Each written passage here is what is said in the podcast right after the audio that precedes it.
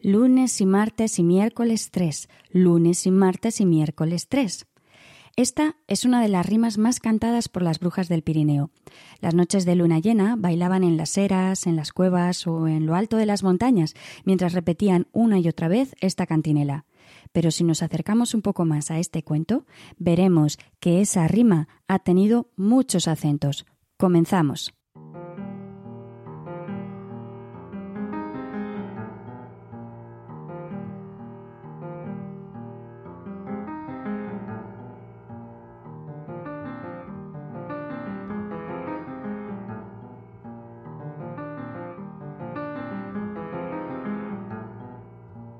Bienvenidas, bienvenidos. Somos Anabel, Manuel, Pep y Sandra y esto es Iberoamérica de Cuento, un podcast quincenal dedicado al mundo de la narración oral en Iberoamérica, un podcast de la red de podcast emilcar.fm. Hoy, en nuestro capítulo número 44, vamos a hablar del cuento Domingo 7, aunque ya para empezar encontramos distintas opciones en su título, lunes y martes y miércoles 3, los dos jorobados, la placeta de las brujas. Pero antes de meternos en faena, ¿qué tal amigas, amigos? ¿Cómo estáis? Hola a todos desde Buenos Aires, ¿cómo estás Sandra? ¿Cómo estás Manuel? ¿Qué tal Pep? Muy feliz de estar como siempre aquí acompañándolos y hoy para comentar de días de la semana, brujas y algunas otras cosas. Hola, pues encantado desde Alcalá de Henares, cuna de Cervantes, patrimonio de la humanidad, deseando charlar con vosotras y contigo, Pep, sobre estos días de la semana, brujas y algún beso en el culo. es que traigo, traigo una versión interesante. Ya me ha despertado la curiosidad. Hola, ¿qué tal? Bueno, bienvenidas amigas, bienvenido Manuel. Un placer estar otra vez aquí en el podcast. Esta ocasión estoy grabando desde Aigal otra vez, así que feliz porque después me iré a dar un paseo. Como no he dicho si es por la mañana, por la tarde o por la noche, ya cada cual que se imagine qué tipo de paseo. Cuando queráis, vamos. Bueno, Manuel, me has dejado ya impresionada, pero, pero ¿Tú has practicado ya brujería con ellas o venga, vamos a... Hasta aquí puedo hablar, ¿qué diría... No, no, ahora nos tendrás... ya, no sé, voy a suprimir todo, venga, directamente a la versión de Manuel. bueno, el, el cuento que traigo hoy para que hablemos un ratito al podcast es un cuento tradicional muy conocido. Podemos encontrar versiones por toda la península con pequeñas variaciones en la rima, aunque con una trama y acción muy similar.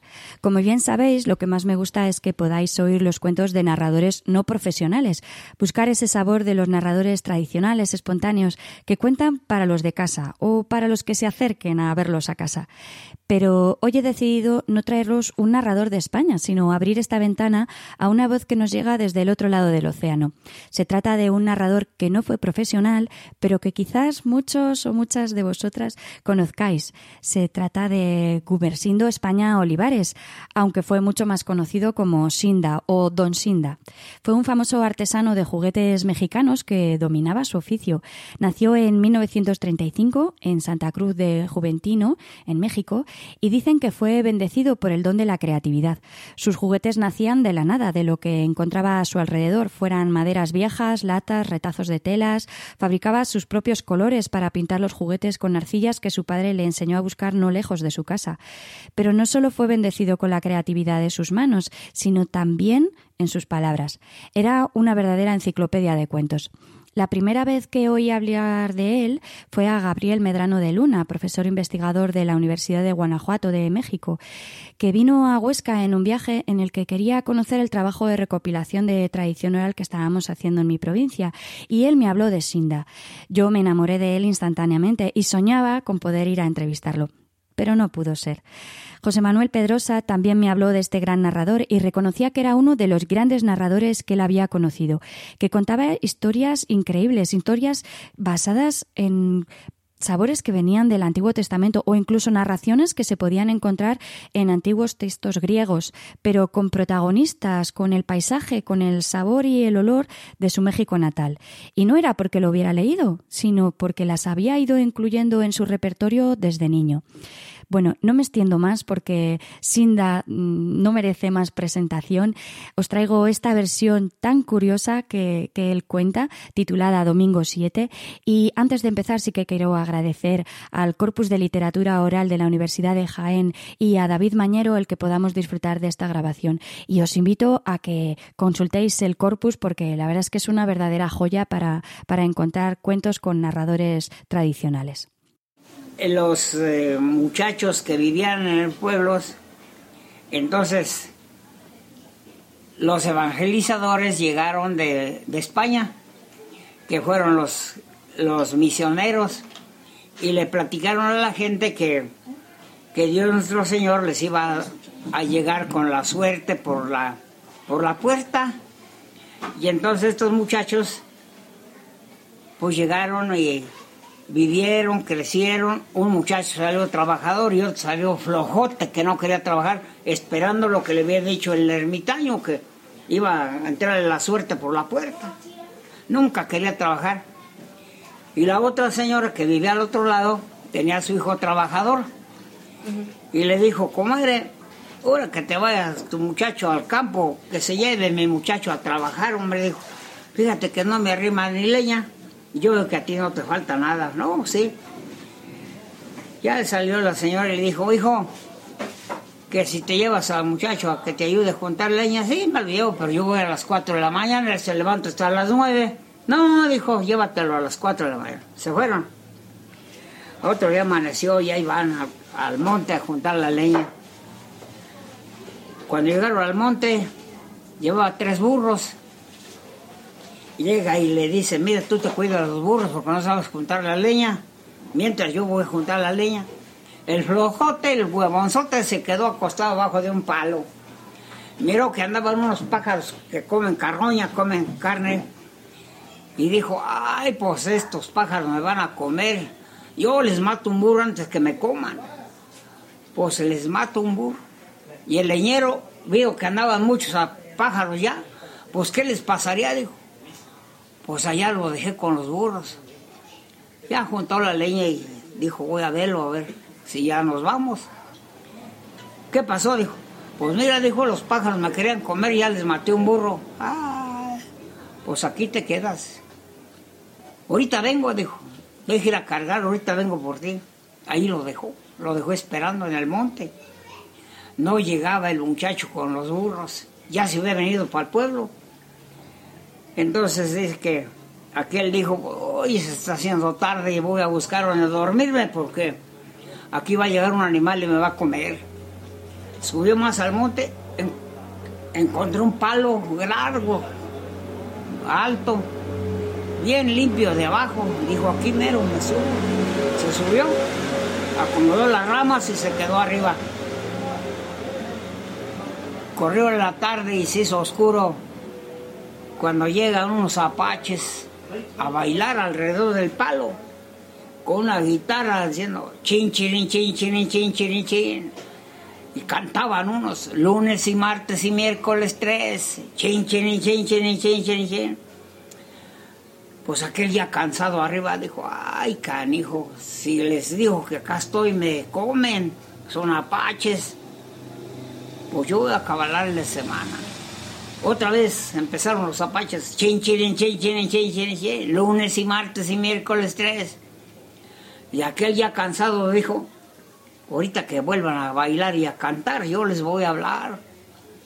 Chin, chin, chin, chin, chin, chin, chin, lunes y martes y miércoles tres.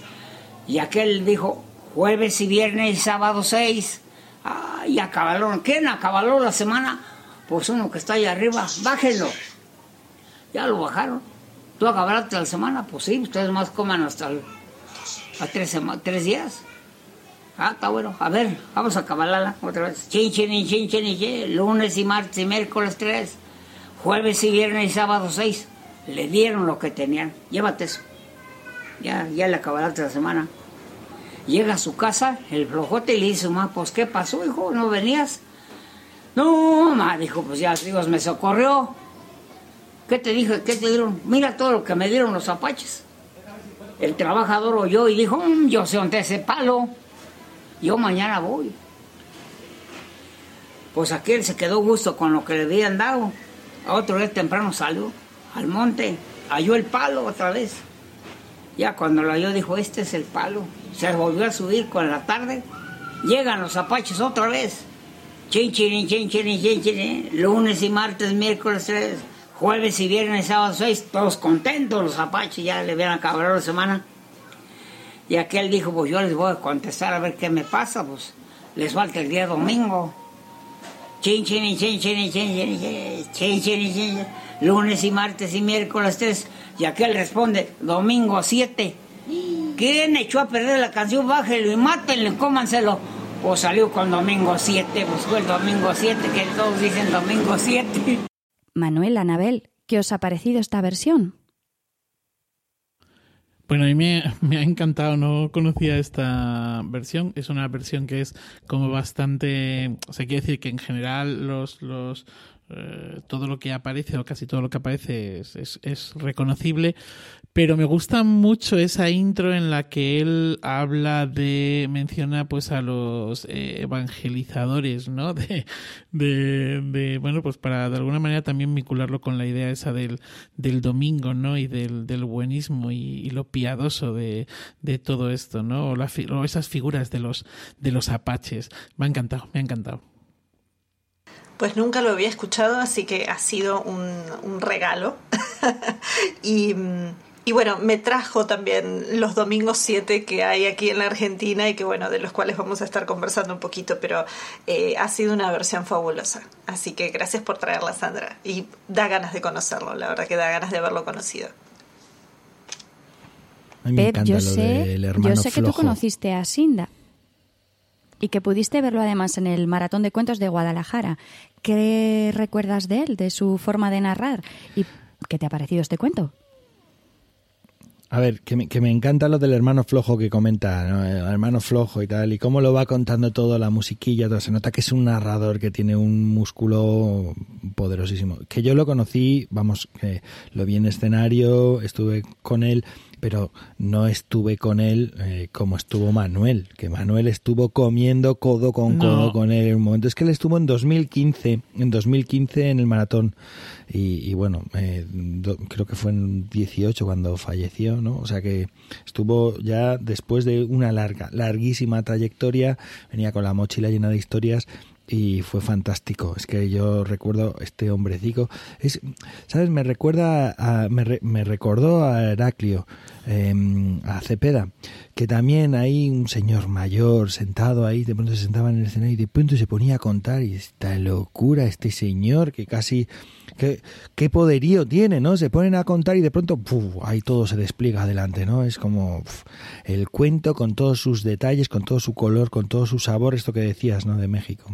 Pero danos, cuéntanos, ¿qué tal? No, no, pero Es, que, yo, o sea, yo cené a su lado en el, bueno, estas cenas del maratón de los cuentos, esto lo digo para los que hayáis estado alguna vez en el maratón, cuando se cenaba allí en la, en el patio de la, de la biblioteca, eh, pública del Estado que, bueno, pues todas aquellas personas que participaban de una manera u otra en el maratón. Y tuve la suerte esta de ir buscando sitio y de repente encontrar que el escalón que donde me podía sentar a cenar pues estaba pegado a Sinda y mantuvimos allí una pequeña eh, conversación pues sobre además yo creo que, que fue justo el mismo día en el que él había presentado su, su espectáculo y, y claro yo estaba todavía onnubilado por lo que tú dices porque es de estas cosas que ves a una persona que allí tal y como estaba sentado en ese momento, cenando y demás, aparentemente frágil por la edad, la ancianidad y demás, aparentemente frágil, pero por otro lado era, pues, pues es que era un, un monstruo en el escenario, ¿no? Bueno, no sé si monstruo es la palabra que mejor lo puede definir, pero era toda esa presencia, toda esa elegancia, toda esa historia precisamente de esa eh, ancianidad que ya tenía, ¿no? De ese saber, ese estar, ese, ese contar. Y es que a mí me había dejado totalmente alucinado también, ¿no? Como sentado en la, en la silla. Y además con una con una humildad tremenda, ¿no? Como, como si él no tuviese nada que aportar y, y nos estaba dejando a todos boquiabiertos. Ese horizonte, ¿verdad? Al que aspiramos. Llegaremos, llegaremos. los que, los que no habéis podido ver a Shinda o, os habéis quedado con más ganas, eh, hay varios documentales que podéis encontrar sobre él eh, como juguetero, pero que siempre están los hilos de los cuentos por allí apareciendo. Y de hecho, em, Medrano, el, profesor que os digo de Guanajuato, decía que él no iba a entrevistarlo, él iba a ver los juguetes. Lo que pasa que el hombre estaba sentado allí haciendo juguetes y, y dejaba la grabadora y él al mismo tiempo que iba trabajando, pues iba contando todo el rato. Entonces, no establecía así un momento, vamos a entrevistarte, ¿no? ¿Para qué? Tú le dejabas hacer allí en el, en el lugar que tenía para los eh, trabajar los juguetes y él iba contando como una forma natural de hablar con todo el que iba llegando por allí y comprabas un juguete pero te llevabas tres cuentos al mismo tiempo. Eso iba todo en el, en el mismo lote. Bueno, pero vamos a entrar ya un poquito más en la versión que ha contado. Sí, a mí también me sorprendió un montón la, parte inicial de, los españoles que llegan allí, vamos a colonizar y les llevamos la cultura. Pues un poco lo que tú dices, Manuel, ¿no? Para, para introducir el, cristianismo que está tan, es tan característico en, en este cuento, precisamente por el, por el domingo. Eh, yo este cuento lo cuento muchísimo, muchísimo. Y al final del cuento siempre se acerca alguien diciendo, pero ¿y por qué a las brujas no les gusta el domingo? Y entonces eh, me encanta porque da pie para decir, pero vamos a ver, es que el domingo era el día del Señor. ¿Pero de qué Señor? De algunos, porque de las brujas no. Entonces el domingo es el día que se iba a misa y a las brujas tampoco les gustaba. bueno, pues eh, la introducción que hace Sinda es perfecta porque introduce allí pues ese cristianismo en una cultura que probablemente en México pues no, no, no era la originaria, ¿no?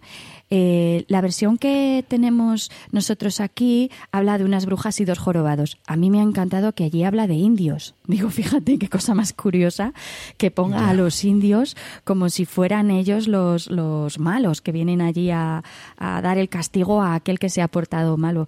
Y la magia que les, les inyecta también a, los indios.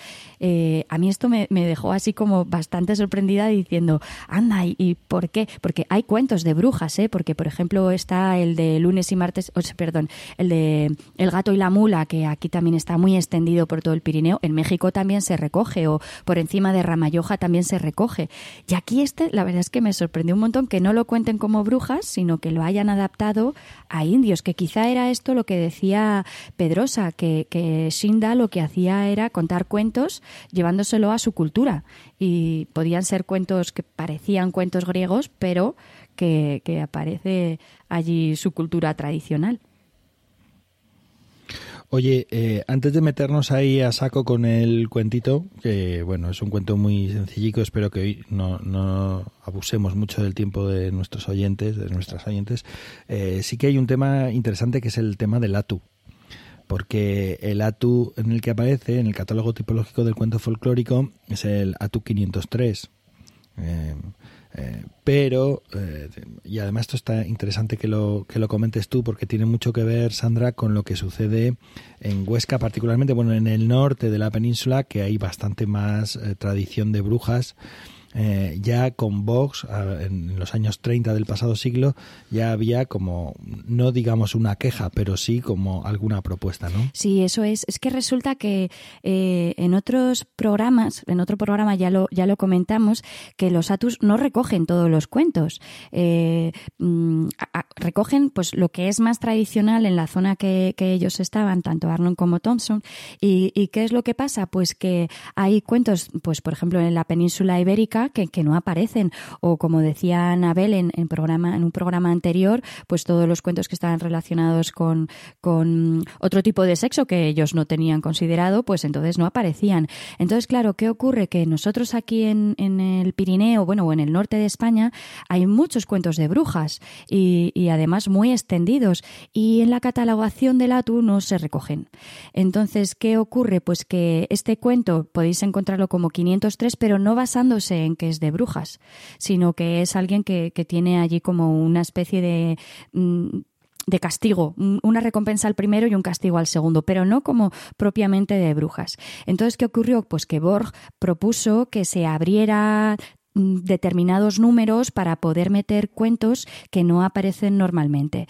Por eso Carlos González, eh, sobre todo centrándose en el trabajo de recopilación de los cuentos de aquí a Aragón, propuso eh, que se abrieran los números del ATU del 746 al 749 para poder dedicarlos a todo lo que fuera brujería, pero no solo de, aquí de, Aragón, sino pues desde Galicia, Asturias, a todo este tipo de cuentos de brujas que no aparecía, pero que son cuentos perfectamente catalogados, o sea, que tienen la estructura perfecta, que se reconocen, no son historietas, sino que son cuentos que tienen entidad como sí para, para aparecer dentro de las catalogaciones. Entonces, claro, vosotros decís, aparece como el 503.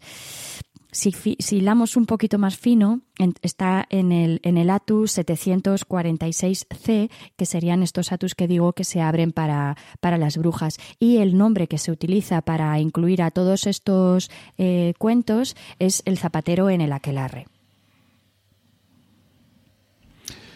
Claro, eh, si te fijas en el ATU, por seguir con este tema, eh, antes de pasar, eh, si te fijas en el ATU, el título, mm, creo recordar esto, seguro que lo sabe Anabel mejor, el título del tipo del 503 es los dones de la gente pequeña, de la pequeña gente, que es algo así como los dones de, como si dijéramos los duendes, los elfos, em, estos seres que aparecen en las tradiciones nórdicas, ¿no? Más, más al norte. Y yo me pregunto, eh, ahora hablo sin saber, y lo lanzo porque estoy seguro que Anabel ahí sabe. Eh, eh, aquí en España hay mucho más cuento de brujas que en otras culturas europeas, que en otros países europeos. ¿Es posible que esto tenga que ver con que aquí la Inquisición no tuvo, no actuó eh, directamente contra el colectivo. O sea, esta idea de que la Inquisición quemó muchas brujas en España, no. Mm, no sé si fueron como mucho 30 mujeres, las que ya son 30, ¿eh?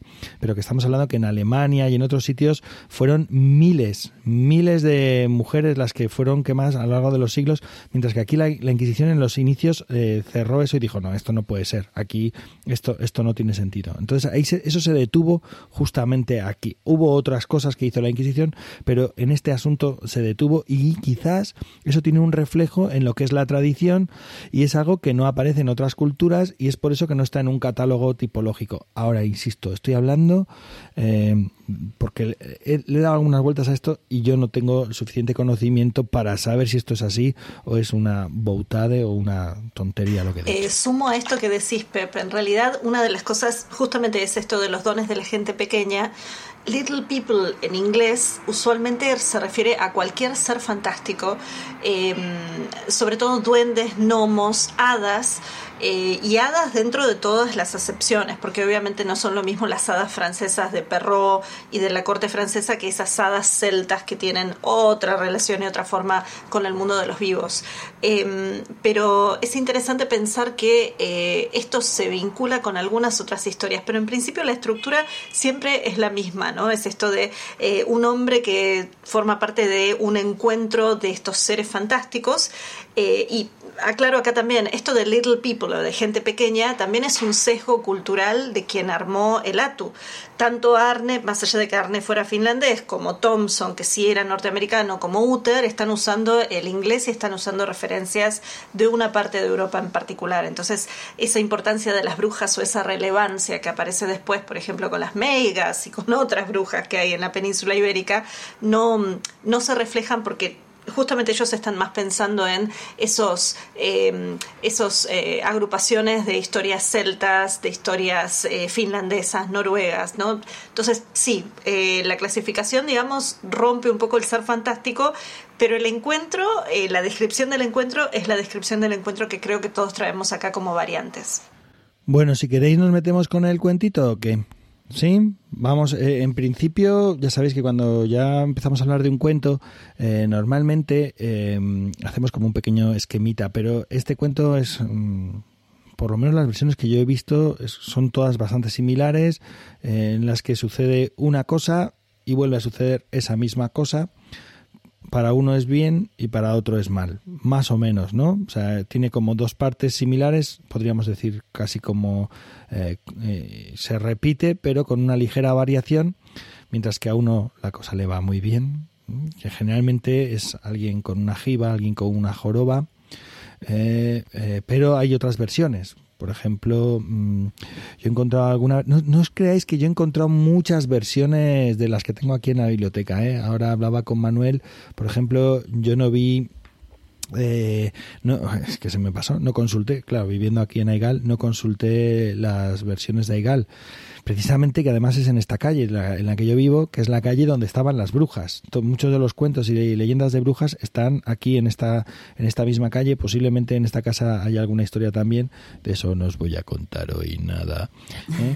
Pero sí, algunas de las versiones que he encontrado, sobre todo, pues como os podéis imaginar, Galicia, Córdoba, Portugal, en Valencia, en Asturias de todas, la única que traigo así como un poquillo más rara que, se, que rompe ese esquema es la que recoge Constantino Cabal en su libro de la mitología asturiana, en la que no hay dos personas, sino que el protagonista es uno solo, es un tipo trasnochador que está volviendo para casa y ve a las brujas, que están diciendo eh, pues no sé, lunes, martes, miércoles 3 eh, y las mismas brujas dicen eh, jueves, viernes, sábado 6 y entonces dice domingo 7 y entonces las brujas se cabrean con él y, le echan una, em, una mala suerte, o sea, ni siquiera a veces es una chepa, ¿no? Entonces, y no hay más, solo es así, que dices, me cago, entonces cuando veas a las brujas no digas nada, o si trasnochas y las ves, mejor cállate, ¿no? Porque no hay como que a uno le va bien y a otro le va mal, ¿no? No sé si alguno que haya roto esta estructura eh, habéis encontrado también vosotros o no? No, no, yo eh, exactamente igual. Lo único que he encontrado es eh, una versión de, bueno, Joaquín Díaz tiene varias versiones recogidas y una, una que saca Joaquín Díaz en la que aparecen unas grullas y una voz, no hay brujas. Es decir, que el, tipo va caminando y se le hace de noche y entonces eh, oye una voz que está con la, con la cancioncilla de lunes, martes, miércoles, ¿no? Y, mm, y entonces lo que hace es que completa la canción y claro, lo que ocurre es que la voz dice, la joroba de este, ponérsela a aquel. El este es el que está allí. Y entonces el tipo le desaparece la joroba. Y luego el segundo que va a intentar quitarse la joroba, pues lo que ocurre es que completa la canción con lo del domingo y aparece la frase de la joroba de aquel ponérsela a este, pero hay una voz, se habla de una voz, no aparece en ningún momento si son brujas, es un demonio o al menos él no lo recoge. Y la joroba desaparece porque las grullas picotean, las grullas picotean la joroba y se la... Ah, no, perdón, estoy pensando ahora mismo. Eh, claro, es el mismo... ¡Ostras, qué bueno! ¡Ay, que me he despistado! Mirad, es que, ¿sabéis lo que...? Este tipo, este tipo, es el mismo tipo. El mismo tipo. El tipo acude y dice, eh, completa la canción. Y al completar la canción con el jueves, viernes, sábado 6, aparecen las grullas. Las grullas le quitan la joroba y eh, dice, bueno, pero es que me han, me han dejado aquí un poco que yo me toco aquí y aquí parece que, que me han dejado un algo que todavía se puede quitar. Así que a la noche siguiente acude, sale la voz con la canción completa y el tipo va y con sus santas narices dice, y domingo 7. Y, entonces le cascan dos eh, jorobas. La voz le casca dos jorobas. Ya me vais a perdonar el lapsus, pero es que después de llevar todo el día así con las diferentes versiones, eh, ahora mismo estaba pensando, esta es una de las versiones de Joaquín Díaz. Es muy interesante esto que traes porque en general todas las versiones que yo encontré son siempre con la contraparte eh, que aparece también como motivo en otras estructuras de cuentos de vecino bueno, vecino malo, o, no, o esto de bueno, el hermano bueno, hermano malo, envidioso. Eh, acá en Argentina, Berta Vidal de Batini es una de las que recoge varias versiones y variantes de esta historia y em, ninguno de los personajes son jorobados. Siempre está hablando de pobres, eh, porque también en otras versiones tal vez tienen o una verruga o tienen algún otro aspecto físico para modificar, pero en este caso es el tema de la pobreza. Entonces, lo, que es, eh, lo que aquí se combate es vecino pobre, vecino rico. Y mm, algo interesante también es que con quien se encuentra en las cinco versiones que ella recogió de distintas partes del país es con una salamanca. Y para hacer referencia, la salamanca en Latinoamérica es una reunión de brujas y diablos. No es la ciudad de Salamanca, no hace referencia tampoco, digo, pero sino que está hablando de, eh, o sea, es un, es un localismo popular eh, de eso, ¿no? De una reunión o un rejunte o una quelarre, una quelarre. Entonces, en esta reunión, pero popularmente, si la gente del campo todavía te dice, no, no, es que ahí en esa cueva se junta una salamanca, o ahí debajo de ese árbol se junta una salamanca. Eh, que vaya uno a saber de dónde salió la influencia y el cruce, ¿no? Para que la palabra salamanca aparezca. Hombre, aquí hablan de Salamanca, ¿no? del diablo. Y tiene como mucha, el estudiante, el diablo, tiene mucha eh, um, tradición el tema de lo diabólico también, donde anda el, conocimiento y la ciencia, ¿no? Esta cosica, sí. hay que darle una vuelta. El entremés de Cervantes de eh, el estudiante de Salamanca, ¿no hay un pacto con el diablo ahí o algo? ¿O me lo estoy inventando en este momento? No lo sé, lo busco, La culpa, la culpa siempre la tenemos los universitarios, ¿vieron? Ese es el problema. la, cuestión, la cuestión es que sí que sé. Oh. Sí, Sandra. Perdón, Anabel. Que eh, curioso que esto que estáis eh, comentando ahora del diablo, porque en las versiones que yo he recogido, las, la mayoría de ellas nos hablan de, los dos jorobados, uno bueno, uno malo, el que va a tener el premio, el que va a ser castigado. Pero la última que recogí, que fue hace dos años en el, en el Valle de Añisclo, en el cañón de Añisclo, eh, hablaban, de, no había jorobados, sino que eran dos grupos de brujas. Las brujas viejas que estaban en un lado del río y las brujas jóvenes que les contestaban desde el otro. Entonces las viejas decían lunes y martes y miércoles tres y las otras desde el otro lado le contestaban jueves y viernes y sábado seis. ¿Y qué ocurría? Pues que bajaba un carretero por el medio del, del, valle, por la carretera al lado del río, y oyó que había brujas, y entonces se asustó y dijo, domingo 7, y entonces salieron todas de allí corriendo que hay varias anécdotas de estas que se cuentan de, gente que se encuentra con las brujas por el camino y nombran a la Virgen, a Dios o algún elemento cristiano y todas desaparecen. Pero es que hay otra versión en la que no es el, no es el carretero el que pasa por allí, sino que es el propio diablo viendo que, se, que amanece, el que dice domingo 7 para que las brujas sepan que tienen que dejar de bailar y que tienen que ir a refugiarse. Entonces, curioso que el diablo aparezca también por allí con ellas.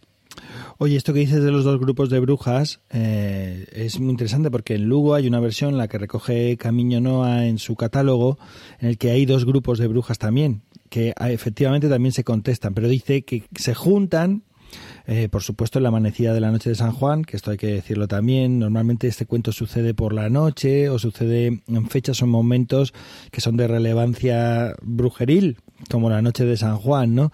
Se juntan para repartir las moscas, dicen, para que cada casa tenga las justas, ni una más ni una menos a lo largo del año, y también para repartir los días. Dice, ¿eh? Y entonces a un, grupo de brujas son las que hacen lunes, martes, miércoles tres y el otro y el otro grupo le contesta. Y efectivamente, un jorobado que va caminando eh, oye a un grupo y le contesta él y dicen, ay, mira qué bien ha repartido el bien los días, qué bien se lo sabe, ¿no? Y le, le quitan la, chepa y se la ponen al, al, al, otro que es un compadre que le pregunta, chico, ¿cómo te quitaste eso? ¿no? Y se lo va contando. he encontrado alguna otra versión eh, curiosa también con las brujas en escobas. No sé si de estas conocéis alguna, porque en Córdoba, eh, que por cierto la musiquilla es distinta porque dicen lunes uno, martes dos, miércoles tres, eh, o sea, no es lunes, martes, miércoles tres, sino que van numerando ahí todo, ¿no? entonces el jorobado que contesta y le hace el jueves, viernes y sábado, las otras agradecidas dice que pasan volando con las escobas, tocándole con las escobas en la joroba y según van tocándole con las escobas, la joroba se va achicando y que cuando va el compañero lo que ocurre es que eh, al pasar con las escobas la joroba le va creciendo, ¿no? ¿Eh? Aún así insisten ellas dicen que la joroba del otro se le ponga a este, ¿no? Entonces es, es, es interesante porque claro, depende del, del imaginario del propio narrador o del olvido, del recuerdo que tenga, pues el cuento va tomando eh, unas líneas u otras, pero si os fijáis casi siempre es de la misma de la misma manera, ¿no? Yo creo que en todos los casos, no sé cómo lo veis vosotras. En todos los casos hay un no solamente es una especie de vecino bueno, vecino malo, porque yo me he encontrado también en el caso del vecino rico, vecino pobre, o del cojo rico, cojo pobre, pero sobre todo me he encontrado el, el el en general, ¿no? El giboso, el, el, jorobado, digamos, buen humorado, que a pesar de tener la joroba lo lleva bien, eh, pues disfruta de la vida, canta, eh, y por otro lado el otro que está como, qué, qué hartura de vida, qué situación, qué mal. Entonces, normalmente al que, eh, el que tiene esa buena actitud ante la vida, le va bien. Y el que tiene una actitud mala, le va mal. ¿no? Y eso es como un aspecto en general bastante habitual en todas las versiones que he encontrado. ¿eh? También me he encontrado alguna en la que eso como que queda dislocado. No sé cómo lo veis vosotros. Sí, eh, yo también casi todo lo que he encontrado va por ahí. Y de hecho hay una, bueno, la versión que cuenta Carles García eh, precisamente incide, y hablando un poco de dónde ponemos el acento en las cosas, incide precisamente en esto, ¿no? En el personaje que, el, el giboso que, que, tiene un, buen talante y, bueno, un optimismo ante la vida y una, un, pues una buena persona, y el que todo lo contrario. En su versión, uh, tú decías lo de las escobas, Pep, en su versión fuman en pipa, unas pipas largas, y eh, escupen al suelo. Esto no sé si es ya cosa suya, es, imagen creada por él o no.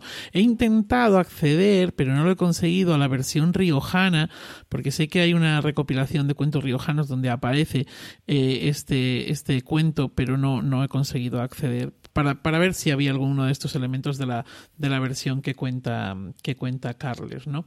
Eh, volviendo a lo de, por, por, por aclarar, por, por, aquello de lo, lo, que dije antes de la cueva de Salamanca, he estado mirando así rápidamente a través del de el señor Google y la señora Wiki y bueno, con, poniendo todo esto en, en, cautela, ¿vale? Pero parece ser que sí, parece ser que eh, el término Salamanca en eh, Hispanoamérica viene precisamente de eh, una cueva que hay en Salamanca donde eh, daba clase, daba clase uh, el demonio, el diablo. Y entonces, bueno, pues eh, ahí es donde ambientó la cueva de Salamanca el entremés de Cervantes y no sé si por Cervantes o por la cueva, pero que llegó hasta Hispanoamérica y de ahí parece ser que, que tiene, que tiene el término. Anabel, ¿querías añadir algo? Sí, quería añadir que eh, aquí justamente tenemos esto de la Salamanca, que es el punto en común para todas las, las variantes del cuento, pero además de eso, las propias historias de Salamancas, hay más de 50 variantes que no tienen que ver específicamente con este cuento, pero que ustedes pueden encontrar y que Berta también recopiló. Digo, como para que vean que, digamos, esta, esta historia sigue. Pero una cosa que también quería traerles era que, eh, aparte de hombre rico, hombre pobre y de la Salamanca, hay una variante en particular de San Luis, donde, que San Luis está acá en el centro de la Argentina, donde el que el hombre pobre lo que se encuentra no es con una Salamanca, sino con un grupo de gauchos. Y no gauchos en el sentido más romántico de la palabra, sino en realidad de bandoleros rurales. Y los gauchos lo que cantan es lunes, martes y miércoles 3, jueves, viernes y sábado 6, y lo que él agrega es a las cuatro semanas se ajusta el mes. Entonces, esa es, digamos, la, la, variante, en este caso de San Luis, con gauchos. Y un compañero de él, un compadre, después se va y se cuela y justamente dice hay que agregar domingo 7. Y entonces con esto rompe el verso que los gauchos estaban diciendo de lunes, martes y miércoles 3, jueves, viernes y sábado 6.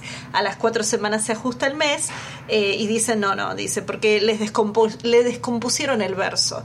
¿no? Y esta, digamos, sería como un poquito más silvestre y menos, eh, menos fatídica con el con el mundo sobrenatural eh, y también pensar un poco que tal vez estos hombres de buen talante, una de las cosas que tienen es que ellos pueden lidiar y eh, convivir o interactuar con ese mundo sobrenatural, ¿no? cosa que no le pasa a este otro que viene con su domingo 7. Anabel, me ha encantado que hayas dicho descompusieron el, la rima, porque precisamente en la versión que, que dice Manuel, que cuenta Carles García, él, las brujas le castigan porque no rima bien, no porque diga domingo, sino porque no rima bien. Entonces me ha parecido muy, muy gracioso que tú lo comentaras aquí porque hace mal la rima con el mes. Que mmm, si me dejáis, vuelvo un momento atrás a algo que ha comentado Pep, porque él nos ha dicho lo de las escobas, que van volando y le van quitando la joroba con las escobas. Curiosamente, en todos los cuentos que yo he encontrado aquí en el Alto Aragón, en ninguno se nombra que las brujas volaran en escobas. No. Y de hecho, por ejemplo, aquí hay muchas supersticiones o había muchas supersticiones con las tormentas y decían que las brujas volaban delante de las tormentas, convertidas en cuervos de en cuervos negros o en pájaros de, mal agüero. Lo más interesante ver es lo más interesante es ver que normalmente las tormentas provocan eh, diferentes em, corrientes y lo que ocurre es que los pájaros suelen aprovechar esos cambios de temperatura de las corrientes para planear y no gastar energías. Y entonces, claro, la gente veía tormentas, veía animales raros, decía, son las brujas que nos traen aquí el granizo. Eso por un lado. Y lo segundo, las escobas. Resulta que las escobas, hay un, hay un cuento que también aquí está bastante extendido y que seguro que conocéis, que es por encima de Ramayoja, en el que hay tres brujas que están en su casa, en su casa también está durmiendo un carretero que ha pasado la noche allí y, se despierta en medio de la noche porque ellas están haciendo una poción mágica en la cocina. Él está durmiendo al lado del fuego y con el ojo entrecerrado las ve y salen volando de la casa, pero no lo hacen en escobas, sino que es esa propia poción que están cocinando la que se untan por el cuerpo, se ponen debajo de la chimenea y van diciendo por encima de Ramayoja a las eras de Tolosa. Y claro, Resulta muy curioso por qué siempre a las brujas se las ha montado en escobas cuando encuentras cosas que, que no tienen nada de relación con las escobas. Bueno, pues en, buscando información sobre esto eh, encontré una explicación antropológica y claro, las pociones que se supone que usaban las brujas, eh, donde más efecto hacen precisamente es en las mucosas. Las mucosas, pues ya sabéis que tenemos en la nariz y, y, y en otros agujeros femeninos. Y entonces, fijaros qué forma más apropiada tenían las escobas para poder aplicar bien aquellos ungüentos. Claro, así que montaban encima de las escobas. Pero fijaros que Baba Yaga, la famosa eh, bruja rusa, no va montada en una escoba, sino que va encima de un mortero. Y la mano del mortero es con la que dirige su viaje. Pues fijaros también la mano del mortero, la forma que tiene. Así que bueno, este pequeño inciso para hablar un poco de las de las escobas de las brujas. Magnífico. Eh, hablando, perdón, hablando de manos libres, como para que lo tengan en cuenta. Esto, esto se merece un, podcast, un capítulo del podcast. Tenemos que dedicar un día a manos de mortero, escobas y otros achipierres de la. bueno, en fin, voy a hablar un poquito. Oye, hay algunas versiones de este cuento porque recuerdo una versión japonesa que conté en la radio, en Radio Nacional, la tendréis por ahí, El Lobanillo del Leñador se llama, se titula y que habla de, en vez de una chepa o en vez de una cojera, habla de el lobanillo, que es ese como ese bulto de quiste, eh, de grasa, como ese quiste, ¿no? Sebáceo que hay en la piel y que a veces es muy molesto, pues no porque duela en sí, sino porque te golpeas o está en un sitio que al tocarlo pues eh, te duele el nervio que hay allí, ¿no? Entonces, eh, en el caso del lobanillo del leñador, en esta versión japonesa lo que ocurre es que el leñador no canta ni, ni responde a lo que dicen las brujas, pues no son unas brujas, sino es algo así como una especie de comitiva de diablos y de ogros y de seres fantásticos, sino que lo que hace es que es danza, danza, baila. Eh, el emperador de la comitiva, el rey de los diablos o el emperador de los diablos, eh, se detiene, porque esto también es interesante, ocurre normalmente en el campo.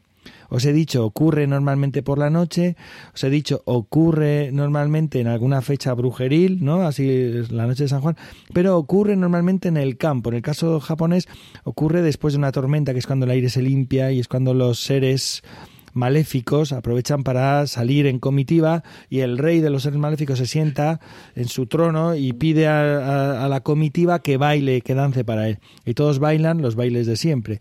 Y este eh, jorobado que a pesar de ser un jorobado disfruta del baile, de la danza y tal, dice, veo que está aquí el emperador de los diabólicos, está, está como agotado de ver siempre lo mismo, le voy a hacer yo una demostración y sale a bailar, ¿no?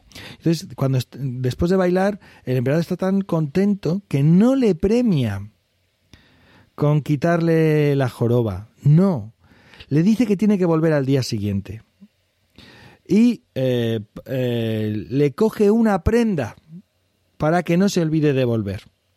¿Y cuál es la prenda? El lobanillo. Le dice, claro, le dice otro de los diabólicos, ¿no? De los seres maléficos. Eh, seguro que si tú le has dicho que venga mañana, pero seguro que no va a volver. ¿Por qué no le quitas? Parece ser que los lobanillos, ellos creen que da mucha suerte quitar el lobanillo y así tendrá que volver para recuperarlo, porque si no se quedará sin él. Y dice el jefe, ah, me parece buenísima idea. Entonces el otro le ha quitado el lobanillo, se marcha y por supuesto no vuelve. Claro, el vecino, que casualmente tiene también un lobanillo, en vez de en el moflete izquierdo lo tiene en el derecho, dice, chico, ¿qué te ha pasado que no tienes ahí? Dice, ha sido esto que me ha pasado después de la tormenta, en tal árbol, me he encontrado allí y he bailado, he danzado, le ha gustado y me lo ha quitado. O pues yo voy. Entonces, ¿qué pasa? Que va el día siguiente el otro, ocurre lo mismo, como, como es este esquema de este cuento en la mayoría de las versiones y cuando termina de bailar no tiene tanta gracia y el otro dice bueno vale no ha estado mal le dice el emperador dice bueno, como has vuelto, te devuelvo tu lobanillo. Y le devuelve el lobanillo y se lo pone en el otro moflete y así este se vuelve para casa con, un, con uno no, sino con los dos lobanillos, ¿eh? sin que digamos, el otro haya querido ser benefactor o, o, una persona que, quisiera el mal, sino sencillamente como que ha cumplido lo suyo y no ha distinguido entre un leñador y otro, porque debe ser que todos se parecen, por lo menos allá, ¿no? Bueno, justamente, perdonen, justamente este, este, este encuentro que vos contás de este cuento tradicional japonés, eh, los seres con los que se encuentra son unos seres que se llaman Tengu. Los Tengu son seres fantásticos dentro de la mitología japonesa, eh, son tipos de yokai, y mm, en particular los cuentos que eh, existen en torno a Tengu muchas veces hablan de su ingenuidad. Tienen un tremendo poder, son capaces de matar a una persona, de tirarla por el camino de la montaña y matarlas. Digo, hay muchos encuentros de estos que un recopilador japonés llamado Yanagita Kunio contaba, pero muchas veces también tenés el tema de que eh, la gente se encuentra con ellos y es capaz a veces de engañarlos. Entonces, la ingenuidad tal vez de pensar que los dos hombres son los mismos y esta, esta cuestión de te saco, eh, en la versión que yo conocía le sacaba un bocio, ¿no? esta inflamación que ocurre ahí debajo de la mandíbula. Em, y, no solamente eso, en mil, a finales de los años 20, los japoneses hicieron una animación, eh, un dibujo animado de 15 minutos donde cuentan esta historia. Así que si ustedes la buscan en YouTube se llama con K Kobu Tori. Y si la buscan van a encontrar que está perfectamente explicado el encuentro de estos Tengu, que son seres que tienen alas, que tienen pico, eh, que son tremendamente fuertes, como les digo, y que son bastante aterradores si uno no sabe cómo entrarles a la relación.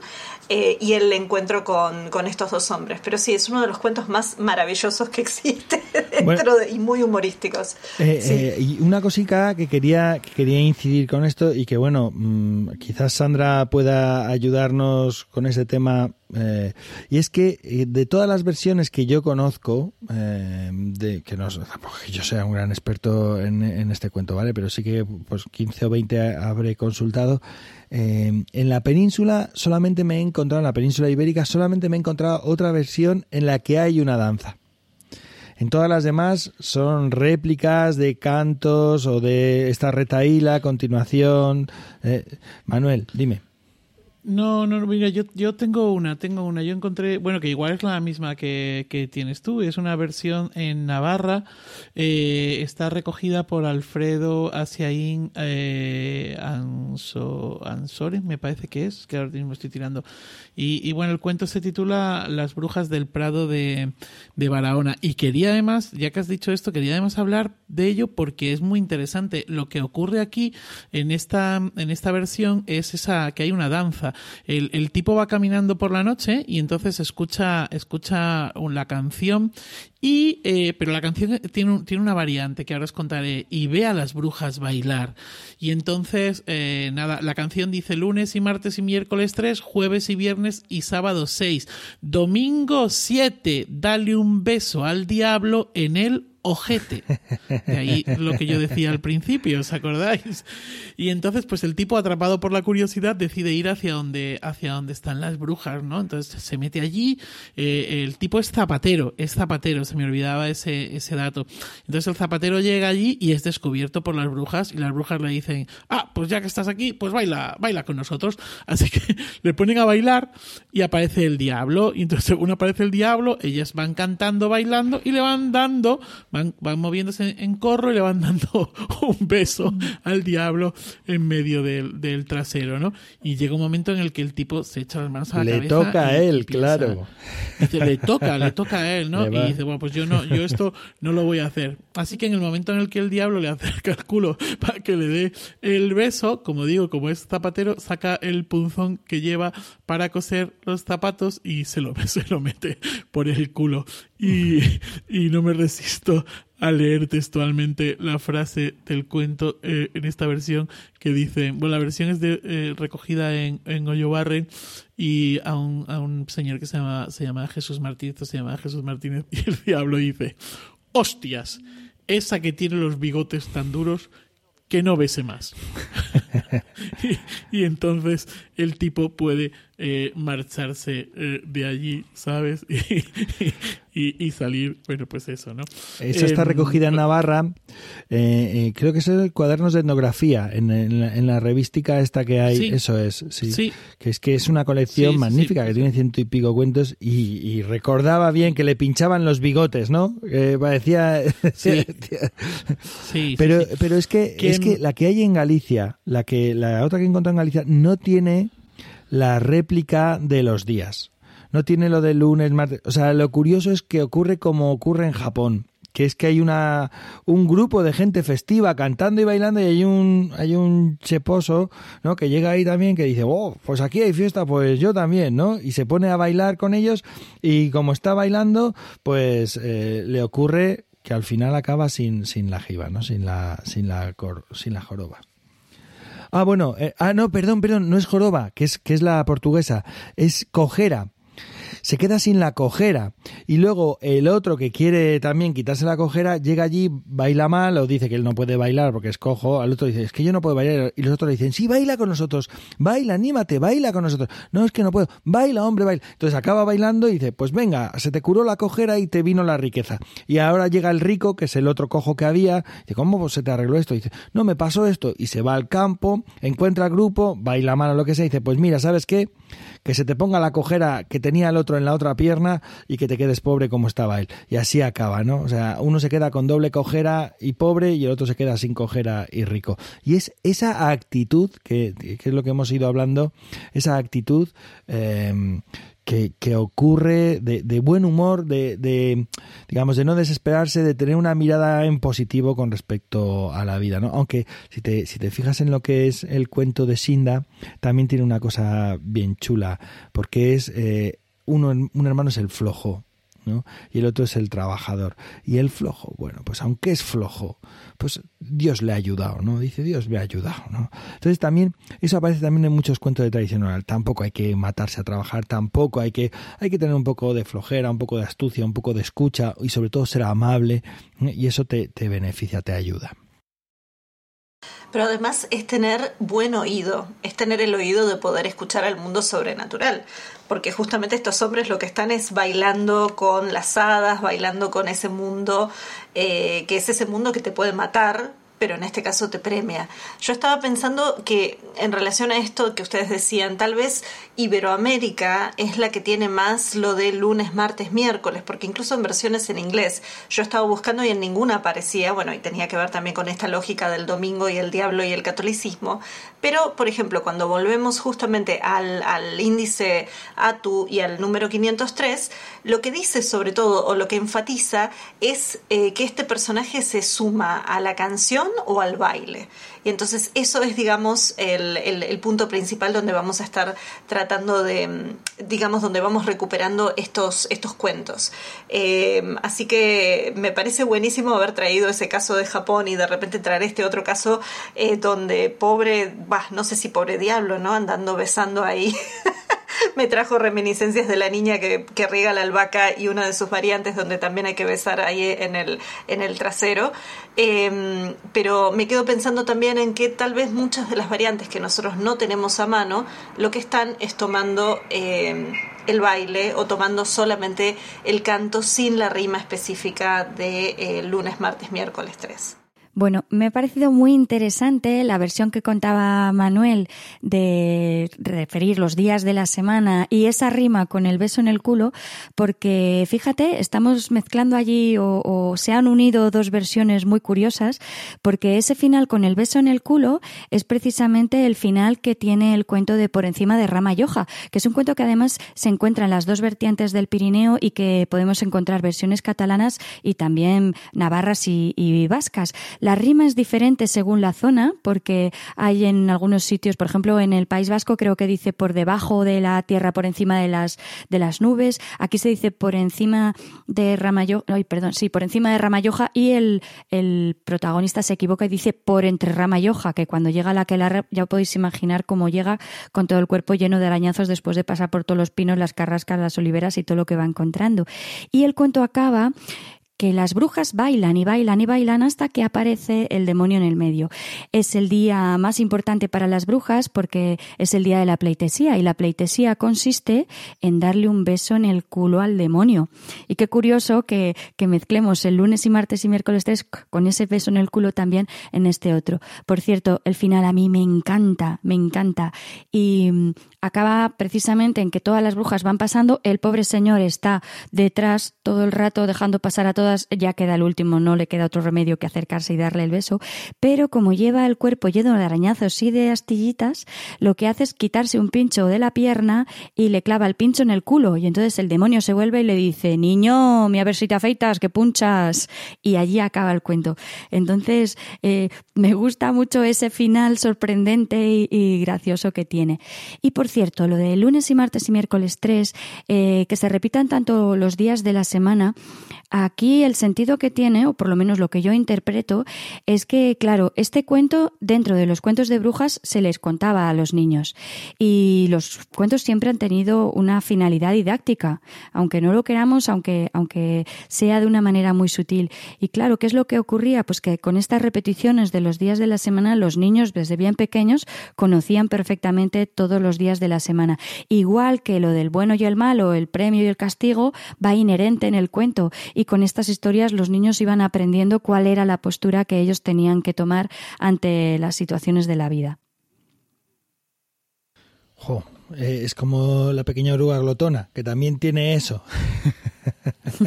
oye, eh, yo tengo un último aporte de la versión que recoge Rafael Beltrán en, en el catálogo valenciano eh, que habla de un chepudo, dice una persona con chepa así que tiene muy buen humor. Este, tema que ha ido apareciendo, ¿no? Una, una persona humorada a pesar del, del pues que la vida le, le, trae más complicaciones, ¿no? Bueno, pues a este, a este personaje le toca, eh, dice que le ha tocado el agua por la noche.